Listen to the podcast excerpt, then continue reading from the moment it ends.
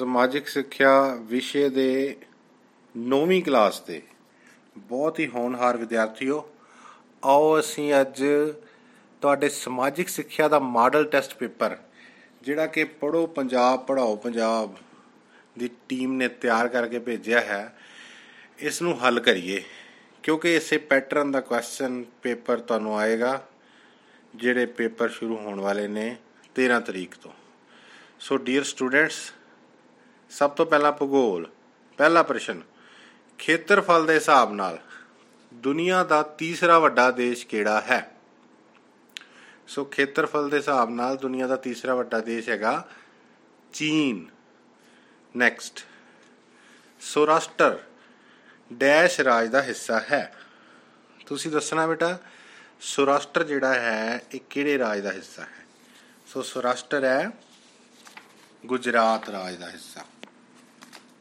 Okay, ਤੀਸਰਾ। ਪੈਪਸੂ ਦਾ ਪੂਰਾ ਨਾਮ ਦੱਸੋ।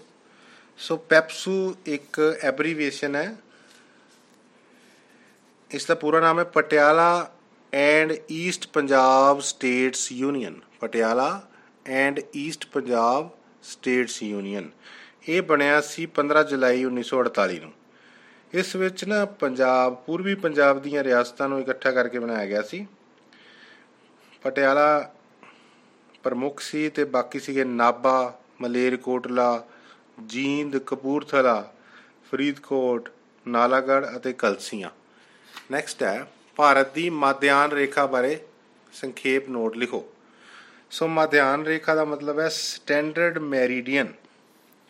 So standard meridian ਜਿਹੜੀ ਭਾਰਤ ਦੀ ਹੈ, ਇਸ ਦੇ ਅਨੁਸਾਰ ਹੀ ਭਾਰਤ ਦਾ ਮਾਨਕ ਸਮਾਂ, ਯਾਨੀ ਕਿ ਇੰਡੀਅਨ ਸਟੈਂਡਰਡ ਟਾਈਮ ਇਹ ਡਿਸਾਈਡ ਕੀਤਾ ਜਾਂਦਾ ਹੈ। ਤੇ ਇਹ ਹੈਗਾ 82 ਡਿਗਰੀ 30 ਮਿੰਟ ਪੂਰਬ। ਠੀਕ ਹੈ? ਤੇ ਇਹ ਹੈ ਕਿੱਥੇ ਹੈ?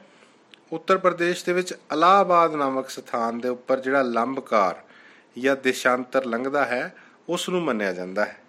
ਠੀਕ ਹੈ? ਤੇ ਇਹ ਹੈਗਾ ਭਾਰਤ ਦਾ ਮਿਆਰੀ 0 ਡਿਗਰੀ ਦਿਸ਼ਾਂਤਰ, ਯਾਨੀ ਕਿ ਪ੍ਰਾਈਮ ਮੈਰੀਡੀਅਨ। ਓਕੇ? ਇਹ ਇੰਗਲੈਂਡ ਦੀ ਗ੍ਰੀਨਵਿਚ ਨਾਮਕ ਸਥਾਨ ਤੋਂ 5.5 ਘੰਟੇ ਅੱਗੇ ਹੈ।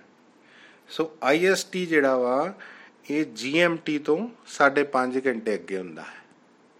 ਨੈਕਸਟ ਹੈਗਾ, ਵਰਤਮਾਨ ਪੰਜਾਬ ਦੀ ਭੂਗੋਲਿਕ ਸਥਿਤੀ ਅਤੇ ਆਂਡ ਗਵਾਂਡ ਬਾਰੇ ਜਾਣਕਾਰੀ ਦਿਓ।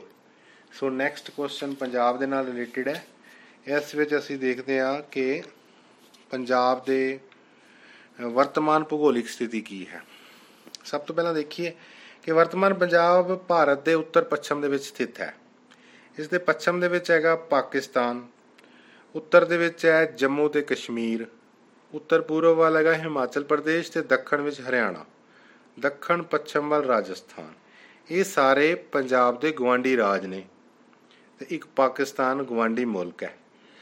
ਤੋ ਇਸ ਦੀ ਲੋਕੇਸ਼ਨ ਦੇਖੀਏ, ਪੰਜਾਬ 29 ਡਿਗਰੀ 30 ਮਿੰਟ, ਉੱਤਰ ਅਕਸ਼ਾਂਸ਼ ਤੋਂ ਲੈ ਕੇ 32 ਡਿਗਰੀ 32 ਮਿੰਟ ਉੱਤਰ ਅਕਸ਼ਾਂਸ਼ ਤੱਕ ਤੇ ਨੈਕਸਟ ਹੈਗਾ 73 ਡਿਗਰੀ 55 ਮਿੰਟ ਪੂਰਬ ਤੋਂ ਲੈ ਕੇ 76 ਡਿਗਰੀ 50 ਮਿੰਟ ਪੂਰਬ ਤੱਕ ਸਥਿਤ ਹੈ ਪੰਜਾਬ ਦਾ ਕੁੱਲ ਖੇਤਰਫਲ ਹੈਗਾ 50362 ਵਰਗ ਕਿਲੋਮੀਟਰ ਤੇ ਖੇਤਰਫਲ ਦੇ ਲਿਹਾਜ਼ ਨਾਲ ਪੰਜਾਬ ਭਾਰਤ ਦੇ 29 ਰਾਜਾਂ ਦੇ ਵਿੱਚੋਂ 20ਵੇਂ ਨੰਬਰ ਤੇ ਆਉਂਦਾ ਹੈ ਤੇ ਜਿਹੜਾ ਕਿ ਭਾਰਤ ਦਾ ਕੁੱਲ ਖੇਤਰਫਲ ਕਿੰਨਾ ਬਣ ਗਿਆ 1.6% ਚਲੋ ਨੈਕਸਟ ਦੇਖੀਏ ਵੀ ਅਰਥ ਸ਼ਾਸਤਰ ਅਰਥ ਸ਼ਾਸਤਰ ਦੇ ਵਿੱਚ ਪਹਿਲੀ ਫਿਲ ਇਨ ਦਾ ਬਲੈਂਕਸ ਇੱਕ ਨੰਬਰ ਦੀ ਹੈ।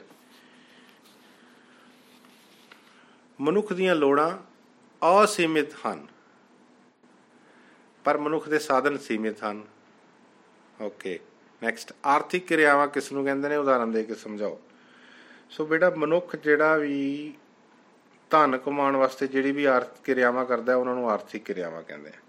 ਮਨੁੱਖ ਜਿਹੜਾ ਹੈ, ਇਸ ਦੇ ਸਾਧਨ ਇਹਦੇ ਕੋਲ ਹੁੰਦੇ ਸੀਮਿਤ ਤੇ ਲੋੜਾਂ ਹੁੰਦੀਆਂ ਨੇ ਅਸੀਮਿਤ।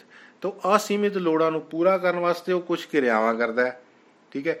ਉਹਨਾਂ ਨੂੰ ਅਸੀਂ ਆਰਥਿਕ ਕਿਰਿਆ ਕਹਿੰਦੇ ਆ ਤੇ ਇਸ ਦਾ ਉਦੇਸ਼ ਹੁੰਦਾ ਵੱਧ ਤੋਂ ਵੱਧ ਧਨ ਕਮਾਉਣਾ। ਉਦਾਹਰਨ ਲਈ, ਜੇਕਰ ਕੋਈ ਡਾਕਟਰ ਆਪਣੇ ਮਰੀਜ਼ਾਂ ਦਾ ਇਲਾਜ ਕਰਦਾ ਹੈ, ਤਾਂ ਬਦਲੇ ਵਿੱਚ ਉਹ ਉਹਨਾਂ ਕੋਲੋਂ ਫੀਸ ਲੈਂਦਾ ਹੈ। ਇਸੇ ਤਰ੍ਹਾਂ ਜੇ ਹੋਰ ਵੀ ਕੋਈ ਸੇਵਾਵਾਂ ਤੁਸੀਂ ਦੇਖੋਗੇ, ਤਾਂ ਬਦਲੇ ਵਿੱਚ ਹਰੇਕ ਮਨੁੱਖ ਕੋਈ ਨਾ ਕੋਈ ਧਨ ਕਮਾਉਣ ਵਾਸਤੇ ਕੰਮ ਕਰ ਰਿਹਾ ਹੈ। ਠੀਕ ਹੈ। ਇਸ ਨੂੰ ਅਸੀਂ ਕਹਿੰਦੇ ਆ ਆਰਥਿਕ ਕਿਰਿਆਵਾਂ। ਨੈਕਸਟ ਹਰੀ ਕ੍ਰਾਂਤੀ ਤੋਂ ਕੀ ਭਾਵ ਹੈ?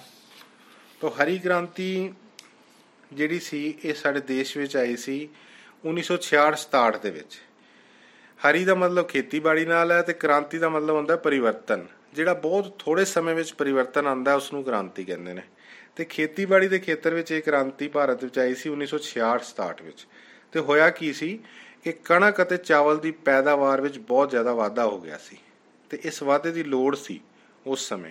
ਤੇ ਵਾਧਾ ਕਿਸ ਤਰ੍ਹਾਂ ਸੰਭਵ ਹੋ ਪਾਇਆ? ਕਿ ਹੁਣ ਅਸੀਂ ਵਧੀਆ ਕੁਆਲਿਟੀ ਦੇ ਬੀਜਾਂ ਦੀ ਵਰਤੋਂ ਸ਼ੁਰੂ ਕੀਤੀ, ਰਸਾਇਣਿਕ ਖਾਦਾਂ ਦੀ ਵਰਤੋਂ ਕਰਨੀ ਸ਼ੁਰੂ ਕਰ ਦਿੱਤੀ ਤੇ ਸਿੰਜਾਈ ਦੇ ਬਨੌਟੀ ਸਾਧਨ ਜਿਹੜੇ ਸੀ ਉਹਨਾਂ ਨੂੰ ਵਰਤਿਆ, ਖੇਤਾਂ ਨੂੰ ਪਾਣੀ ਪਹੁੰਚਾਇਆ। ਤੇ ਸਭ ਤੋਂ ਪਹਿਲਾਂ ਇਹ ਪੰਜਾਬ, ਹਰਿਆਣਾ ਤੇ ਉੱਤਰ ਪੱਛਮ ਪ੍ਰਦੇਸ਼ ਦੇ ਕਿਸਾਨਾਂ ਨੇ ਆਧੁਨਿਕ ਤਰੀਕਿਆਂ ਨਾਲ ਇਹ ਕੰਮ ਸ਼ੁਰੂ ਕੀਤਾ ਸੀ। ਤੇ ਝਾੜ ਬਹੁਤ ਵੱਧ ਗਿਆ ਤੇ ਇਸੇ ਨੂੰ ਅਸੀਂ ਕੀ ਕਹਿੰਦੇ ਆ ਹਰੀ ਕ੍ਰਾਂਤੀ। ਨੈਕਸਟ ਕੁਐਸਚਨ ਹੈ।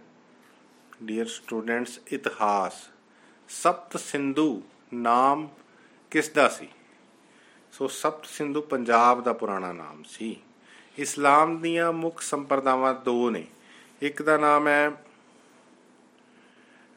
ਸੁੰਨੀ ਅਤੇ ਦੂਸਰੇ ਨੇ ਸ਼ੀਆ। ਸੁੰਨੀ ਅਤੇ ਸ਼ੀਆ। ਸ੍ਰੀ ਗੁਰੂ ਨਾਨਕ ਦੇਵ ਜੀ ਦਾ ਜਨਮ ਕਦੋਂ ਤੇ ਕਿੱਥੇ ਹੋਇਆ, ਇਹ ਤਾਂ ਤੁਸੀਂ ਜਾਣਦੇ ਹੀ ਹੋ। ਕਿ 1469 ਦੇ ਵਿੱਚ ਕੱਤਕ ਮਹੀਨੇ ਦੀ ਪੂਰਨਮਾਸੀ ਨੂੰ ਹੋਇਆ ਸੀ ਤੇ ਇਹ ਹੋਇਆ ਕਿੱਥੇ ਸੀਗਾ? ਤਲਵੰਡੀ, ਰਾਏਪੁਰ। ਜਿਸ ਨੂੰ ਅੱਜਕੱਲ ਨਨਕਾਣਾ ਸਾਹਿਬ ਕਹਿੰਦੇ ਨੇ ਤੇ ਇਹ ਪਾਕਿਸਤਾਨ ਵਿੱਚ ਹੈ। ਤੇ ਗੁਰੂ ਨਾਨਕ ਦੇਵ ਜੀ ਦੀਆਂ ਸਿੱਖਿਆਵਾਂ ਬਾਰੇ ਜਾਣਕਾਰੀ ਦਿਓ। ਸ੍ਰੀ ਗੁਰੂ ਨਾਨਕ ਦੇਵ ਜੀ ਨੇ ਮਨੁੱਖਤਾ ਨੂੰ ਤਾਰਨ ਵਾਸਤੇ, ਮਨੁੱਖਤਾ ਦੀ ਭਲਾਈ ਕਰਨ ਵਾਸਤੇ ਜਿਹੜੀਆਂ ਉਦਾਸੀਆਂ ਕੀਤੀਆਂ ਸੀ, ਉਸ ਦੌਰਾਨ ਕੁਝ ਸਿੱਖਿਆਵਾਂ ਜਿਹੜੀਆਂ ਕਿ ਦਿੱਤੀਆਂ। ਉਹਨਾਂ ਬਾਰੇ ਗੱਲ ਕਰਦੇ ਆ ਉਹਨਾਂ ਦੀਆਂ ਜਿਹੜੀਆਂ ਸਿੱਖਿਆਵਾਂ ਨੇ ਨਾ, ਉਹ ਉਹਨਾਂ ਦਾ ਸਾਰ ਆਪਾਂ ਨੂੰ ਜਪਜੀ ਸਾਹਿਬ ਦੇ ਸਟਾਰਟਿੰਗ ਦੇ ਵਿੱਚ ਸ਼ੁਰੂ ਵਿੱਚ ਹੀ ਮਿਲ ਜਾਂਦਾ ਹੈ, ਮੂਲ ਮੰਤਰ ਦੇ ਵਿੱਚ ਹੀ। ਉਹ ਪਹਿਲਾ ਸਭ ਤੋਂ ਪ੍ਰਮਾਤਮਾ ਸੰਬੰਧੀ ਉਹਨਾਂ ਦੇ ਵਿਚਾਰ ਜਿਹੜੇ ਨੇ, ਉਹ ਇਹ ਨੇ ਕਿ ਪ੍ਰਮਾਤਮਾ ਇੱਕ ਹੈ, ਉਹ ਸਰਵ ਸ਼ਕਤੀਮਾਨ ਹੈ। ਠੀਕ ਹੈ? ਤੇ ਉਹ ਹਰ ਥਾਂ ਤੇ ਮੌਜੂਦ ਹੈ। ਉਸ ਤੋਂ ਬਾਅਦ ਉਹਨਾਂ ਨੇ ਫਜ਼ੂਲ ਦੇ ਰੀਤੀ ਰਿਵਾਜ, ਪਖੰਡ, ਇਹਨਾਂ ਸਾਰੀਆਂ ਚੀਜ਼ਾਂ ਦਾ ਵਿਰੋਧ ਕੀਤਾ ਸੀ। ਓਕੇ ਨੈਕਸਟ ਹੈਗਾ ਉਹਨਾਂ ਨੇ ਇਸਤਰੀਆਂ ਨੂੰ ਜਿਹੜਾ ਬਣਦਾ ਸਥਾਨ ਦਿੱਤਾ ਉਸ ਬਾਰੇ ਉਹਨਾਂ ਦੇ ਪੱਖ ਵਿੱਚ ਗੱਲ ਕੀਤੀ। ਨੈਕਸਟ ਉਹਨਾਂ ਨੇ ਗੁਰੂ ਦੀ ਲੋੜ ਦੇ ਉੱਪਰ ਮਹੱਤਵ ਦਿੱਤਾ। ਕਿਉਂਕਿ ਇਸ ਦੁਨੀਆ ਦੇ ਵਿੱਚੋਂ, ਇਸ ਦੁਨੀਆ ਨੂੰ ਸਮਝਣ ਵਾਸਤੇ ਤੇ ਇਸ ਦੁਨੀਆ ਤੋਂ ਮੁਕਤੀ ਪ੍ਰਾਪਤ ਕਰਨ ਵਾਸਤੇ ਗੁਰੂ ਦੀ ਅਗਵਾਈ ਦੀ ਬਹੁਤ ਲੋੜ ਹੈ। ਤੇ ਅੰਤ ਵਿੱਚ ਉਹਨਾਂ ਨੇ ਸੱਚਖੰਡ ਦੀ ਪ੍ਰਾਪਤੀ ਦਾ ਮਾਰਗ ਸਮਝਾਇਆ। ਨੈਕਸਟ ਹੈ ਕਿ ਵਿਦੇਸ਼ੀ ਹਮਲਿਆਂ ਨੇ ਪੰਜਾਬ ਦੇ ਲੋਕਾਂ ਦੇ ਉੱਤੇ ਕੀ ਪ੍ਰਭਾਵ ਪਾਇਆ? ਸੋ ਵਿਦੇਸ਼ੀ ਹਮਲੇ ਇਦਾਂ ਆ ਵੀ ਪੰਜਾਬ ਜਿਹੜਾ ਹੈ ਨਾ, ਇਹ ਭਾਰਤ ਦੇ ਉੱਤਰ ਪੱਛਮ ਵਿੱਚ ਹੈ। ਜਿੰਨੇ ਵੀ ਹਮਲੇ ਹੋਏ ਨਾ ਭਾਰਤ ਉੱਪਰ ਯੂਨਾਨੀਆਂ ਦੇ, ਇਰਾਨੀਆਂ ਦੇ, ਸ਼ੱਕ, ਹੂਨ ਕੁਸ਼ਾਨ ਤੁਰਕ, ਮੰਗੋਲ, ਮੁਗਲ ਸਭ ਇਧਰੋਂ ਹੀ ਆਏ ਸੀ। ਤੇ ਪੰਜਾਬੀਆਂ ਨੂੰ ਹਰ ਵਾਰ ਇਹਨਾਂ ਦਾ ਸਾਹਮਣਾ ਕਰਨਾ ਪੈਂਦਾ ਸੀ। ਇਸ ਦੇ ਨਾਲ ਉਹਨਾਂ ਦੇ ਸੁਭਾਅ ਵਿੱਚ ਬਹੁਤ ਪਰਿਵਰਤਨ ਆਇਆ। ਉਹ ਬਹਾਦਰ ਹੋ ਗਏ, ਹਿੰਮਤੀ ਹੋ ਗਏ, ਮਿਹਨਤ ਦਾ ਗੁਣ ਉਹਨਾਂ ਵਿੱਚ ਆ ਗਿਆ। ਉਹ ਕਈ ਤਰ੍ਹਾਂ ਦੀਆਂ ਅਲੱਗ-ਅਲੱਗ ਜਾਤਾਂ, ਉਪਜਾਤਾਂ ਤੇ ਕਬੀਲਿਆਂ ਦੇ ਲੋਕਾਂ ਦੇ ਸੰਪਰਕ ਵਿੱਚ ਆਏ, ਜਿਸ ਨਾਲ ਉਹਨਾਂ ਦੇ ਸੱਭਿਆਚਾਰ ਵਿੱਚ ਵੀ ਪਰਿਵਰਤਨ ਆਏ। ਖਾਣ ਪੀਣ, ਰੀਤੀ ਰਿਵਾਜ, ਭਾਸ਼ਾ, ਰਹਿਣ ਸਹਿਣ, ਪਰਿਵਾਰ ਪਹਿਰਾਵਾ, ਇਹ ਸਭ ਕੁਝ ਹੀ ਬਦਲ ਗਿਆ। ਇਹ ਸਭ ਉਹਨਾਂ ਦੇ ਹਮਲਿਆਂ ਦੇ ਨਾਲ ਸੰਭਵ ਹੋ ਪਾਇਆ। ਚਿੱਲੀ ਦੇ ਵਿੱਚ ਨੈਕਸਟ ਹੈ ਕਿ ਸੋਸ਼ਲਿਸਟ ਪਾਰਟੀ ਦੀ ਅਗਵਾਈ ਕਿਸ ਨੇ ਕੀਤੀ ਸੀ? ਸੋ ਚਿੱਲੀ ਦੇ ਵਿੱਚ ਅਲੈਂਡੇ ਨਾਮ ਦੇ ਵਿਅਕਤੀ ਨੇ, ਅਲੈਂਡੇ ਸੋਸ਼ਲਿਸਟ ਪਾਰਟੀ ਦੀ ਅਗਵਾਈ ਕੀਤੀ ਸੀ। ਸੋ ਡੀਅਰ ਸਟੂਡੈਂਟਸ ਇਸ ਤੋਂ ਬਾਅਦ ਵੀਟੋ ਸ਼ਕਤੀ ਤੋਂ ਕੀ ਭਾਵ ਹੈ? ਇਹ ਸ਼ਕਤੀ ਕਿਹੜੇ-ਕਿਹੜੇ ਦੇਸ਼ਾਂ ਦੇ ਕੋਲ ਹੈ? ਇਸ ਬਾਰੇ ਦੱਸਣਾ ਸੋ ਵੀਟੋ ਪਾਵਰ ਬੜੀ ਇੰਪੋਰਟੈਂਟ ਪਾਵਰ ਹੈ। ਇਹ ਪੰਜ ਸਥਾਈ ਜਿਹੜੇ ਮੈਂਬਰ ਨੇ ਸੁਰੱਖਿਆ ਪਰਿਸ਼ਦ ਦੇ ਯੂਨਾਈਟਿਡ ਨੇਸ਼ਨ ਆਰਗੇਨਾਈਜੇਸ਼ਨ ਦੀ ਇੱਕ ਸਿਕਿਉਰਿਟੀ ਕਾਉਂਸਲ ਹੁੰਦੀ ਹੈ ਸੁਰੱਖਿਆ ਪਰਿਸ਼ਦ। ਇਸ ਤੇ ਪੰਜ ਸਥਾਈ ਮੈਂਬਰ ਹੁੰਦੇ ਨੇ ਤੇ 10 ਅਸਥਾਈ ਮੈਂਬਰ ਹੁੰਦੇ ਨੇ।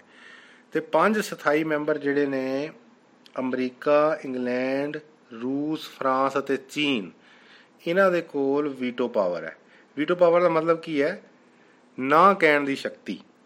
ਯਾਨੀ ਕਿ ਜਦੋਂ ਵੀ ਕੋਈ ਇੰਪੋਰਟੈਂਟ ਫੈਸਲਾ ਲੈਣਾ ਹੁੰਦਾ ਹੈ ਜਾਂ ਮਤਾ ਪਾਸ ਕਰਨਾ ਹੁੰਦਾ ਹੈ ਤਾਂ ਇਹਨਾਂ ਪੰਜਾਂ ਦੇਸ਼ਾਂ, ਪੰਜਾਂ ਮੈਂਬਰਾਂ ਦੀ ਪ੍ਰਵਾਨਗੀ ਜ਼ਰੂਰੀ ਹੈ। ਜੇ ਇਹਨਾਂ ਪੰਜਾਂ ਵਿੱਚੋਂ ਕੋਈ ਵੀ ਇੱਕ ਦੇਸ਼ ਜਾਂ ਦੋ ਦੇਸ਼ ਨਾ ਕਰ ਦਿੰਦੇ ਨੇ, ਯਾਨੀ ਕਿ ਨਾ ਦੇ ਵਿੱਚ ਵੋਟ ਪਾ ਦਿੰਦੇ ਨੇ ਤਾਂ ਉਹ ਮਤਾ ਪਾਸ ਨਹੀਂ ਹੋ ਸਕਦਾ। ਸੋ ਇਹਨਾਂ ਪੰਜਾਂ ਦੇਸ਼ਾਂ ਦੀ ਪ੍ਰਵਾਨਗੀ ਜ਼ਰੂਰੀ ਹੈ। ਕੋਈ ਵੀ ਇੰਪੋਰਟੈਂਟ ਫੈਸਲਾ ਲੈਣ ਵਾਸਤੇ ਇਸੇ ਨੂੰ ਹੀ ਵੀਟੋ ਪਾਵਰ ਕਹਿੰਦੇ ਨੇ। ਨੈਕਸਟ ਚੋਲ ਵੰਸ਼ ਦੇ ਰਾਜਿਆਂ ਸਮੇਂ ਸਥਾਨਕ ਪੱਧਰ ਤੇ ਲੋਕਤੰਤਰ ਬਾਰੇ ਸੰਖੇਪ ਨੋਟ ਲਿਖੋ। ਸੋ ਚੋਲ ਰਾਜਿਆਂ ਬਾਰੇ ਸਭ ਤੋਂ ਇੰਪੋਰਟੈਂਟ ਗੱਲ ਜਿਹੜੀ ਸਮਝਣ ਵਾਲੀ ਹੈ ਨਾ, ਉਹ ਇਹ ਹੈ ਕਿ ਪ੍ਰਾਚੀਨ ਕਾਲ ਦੇ ਵਿੱਚ, ਭਾਰਤ ਦੇ ਦੱਖਣ ਦੇ ਵਿੱਚ ਚੋਲ ਵੰਸ਼ ਦਾ ਰਾਜ ਸੀ। ਤੇ ਉਹਨਾਂ ਨੇ ਨਾ ਆਪਣੇ ਹੇਠਲੇ ਪੱਧਰ ਤੇ ਲੋਕਤੰਤਰ ਦੀ ਸਥਾਪਨਾ ਕਰਨ ਦੀ ਕੋਸ਼ਿਸ਼ ਕੀਤੀ। ਪ੍ਰਸ਼ਾਸਨ ਨੂੰ ਬਹੁਤ ਵਧੀਆ ਤਰੀਕੇ ਨਾਲ ਚਲਾਉਣ ਲਈ ਉਹਨਾਂ ਕੋਲ ਇਹ ਸੰਕਲਪ ਸੀਗਾ ਕਿ ਕਿਉਂ ਨਾ ਹੇਠਲੇ ਪੱਧਰ ਦੇ ਉੱਪਰ ਸਵੈ ਸ਼ਾਸਨ ਦੇ ਦਿੱਤਾ ਜਾਵੇ। ਖੁਦ ਮੁਖਤਿਆਰੀ ਪ੍ਰਸ਼ਾਸਨਿਕ ਇਕਾਈਆਂ ਨੂੰ ਦੇ ਦਈਏ। ਉਹਨਾਂ ਨੇ ਕੀ ਕੀਤਾ ਕਿ ਪ੍ਰਸ਼ਾਸਨ ਨੂੰ ਛੋਟੇ-ਛੋਟੇ ਹਿੱਸਿਆਂ ਵਿੱਚ ਵੰਡ ਦਿੱਤਾ। ਉਹਨਾਂ ਦੇ ਨਾਮ ਸੀਗੇ ਮੰਡਲਮ, ਵਲਾਡੂ ਨਾਈਡੂ ਅਤੇ ਉਰ। ਇਹਨਾਂ ਸਾਰਿਆਂ ਦੇ ਵਿੱਚ ਉਰ ਸਭ ਤੋਂ ਛੋਟੀ ਇਕਾਈ ਸੀ। ਉਹਨਾਂ ਨੇ ਕਮੇਟੀ ਸਿਸਟਮ ਬਣਾ ਦਿੱਤਾ ਤੇ ਕਮੇਟੀਆਂ ਜਿਹੜੀਆਂ ਹੁੰਦੀਆਂ ਸੀ ਉਹੀ ਫੈਸਲੇ ਕਰਦੀਆਂ ਸੀ। ਤੇ ਇਸ ਸਿਸਟਮ ਨੂੰ ਕਹਿੰਦੇ ਸੀ ਵਰਿਆਮ ਪ੍ਰਣਾਲੀ। ਕਮੇਟੀਆਂ ਸੀਗੀਆਂ, ਕਰ ਕਮੇਟੀ, ਸਫ਼ਾਈ ਦੇ ਪ੍ਰਬੰਧ ਦੀ ਕਮੇਟੀ, ਪਾਣੀ ਦੇ ਪ੍ਰਬੰਧ ਦੀ ਕਮੇਟੀ, ਨਿਆਂ ਦੇ ਕੰਮਾਂ ਦੀ ਕਮੇਟੀ। ਸੋ ਇਹ ਸਭ ਹੇਠਲੇ ਪੱਧਰ ਤੇ, ਸਥਾਨਕ ਪੱਧਰ ਤੇ ਬਹੁਤ ਹੀ ਕੁਸ਼ਲਤਾ ਦੇ ਨਾਲ ਸ਼ਾਸਨ ਪ੍ਰਬੰਧ ਚਲਾ ਰਹੀਆਂ ਸੀ, ਜਿਸ ਤੋਂ ਪਤਾ ਲੱਗਦਾ ਹੈ ਕਿ ਭਾਰਤ ਦੇ ਵਿੱਚ ਲੋਕਤੰਤਰ ਦੇ ਬੀਜ ਪ੍ਰਾਚੀਨ ਇਤਿਹਾਸ ਦੇ ਵਿੱਚ ਹੀ ਸੰਭਵ ਸਨ। ਸੋ ਬਹੁਤ ਹੀ ਪਿਆਰੇ ਵਿਦਿਆਰਥੀਓ, ਅੱਜ ਅਸੀਂ 9ਵੀਂ ਕਲਾਸ ਦਾ ਜਿਹੜਾ ਮਾਡਲ ਪੇਪਰ ਹੈ ਉਹ ਡਿਸਕਸ ਕਰ ਲਿਆ ਤੋ listen to this audio 2 or 3 times and ਮੈਨੂੰ ਆਸ ਹੈ ਕਿ ਤੁਹਾਨੂੰ ਇਹ ਬੜੀ ਆਸਾਨੀ ਨਾਲ ਪੇਪਰ ਸਮਝ ਆ ਜਾਏਗਾ ਅਤੇ ਤੁਸੀਂ ਤਿਆਰੀ ਚੰਗੀ ਤਰ੍ਹਾਂ ਕਰ ਪਾਓਗੇ। Thank you very much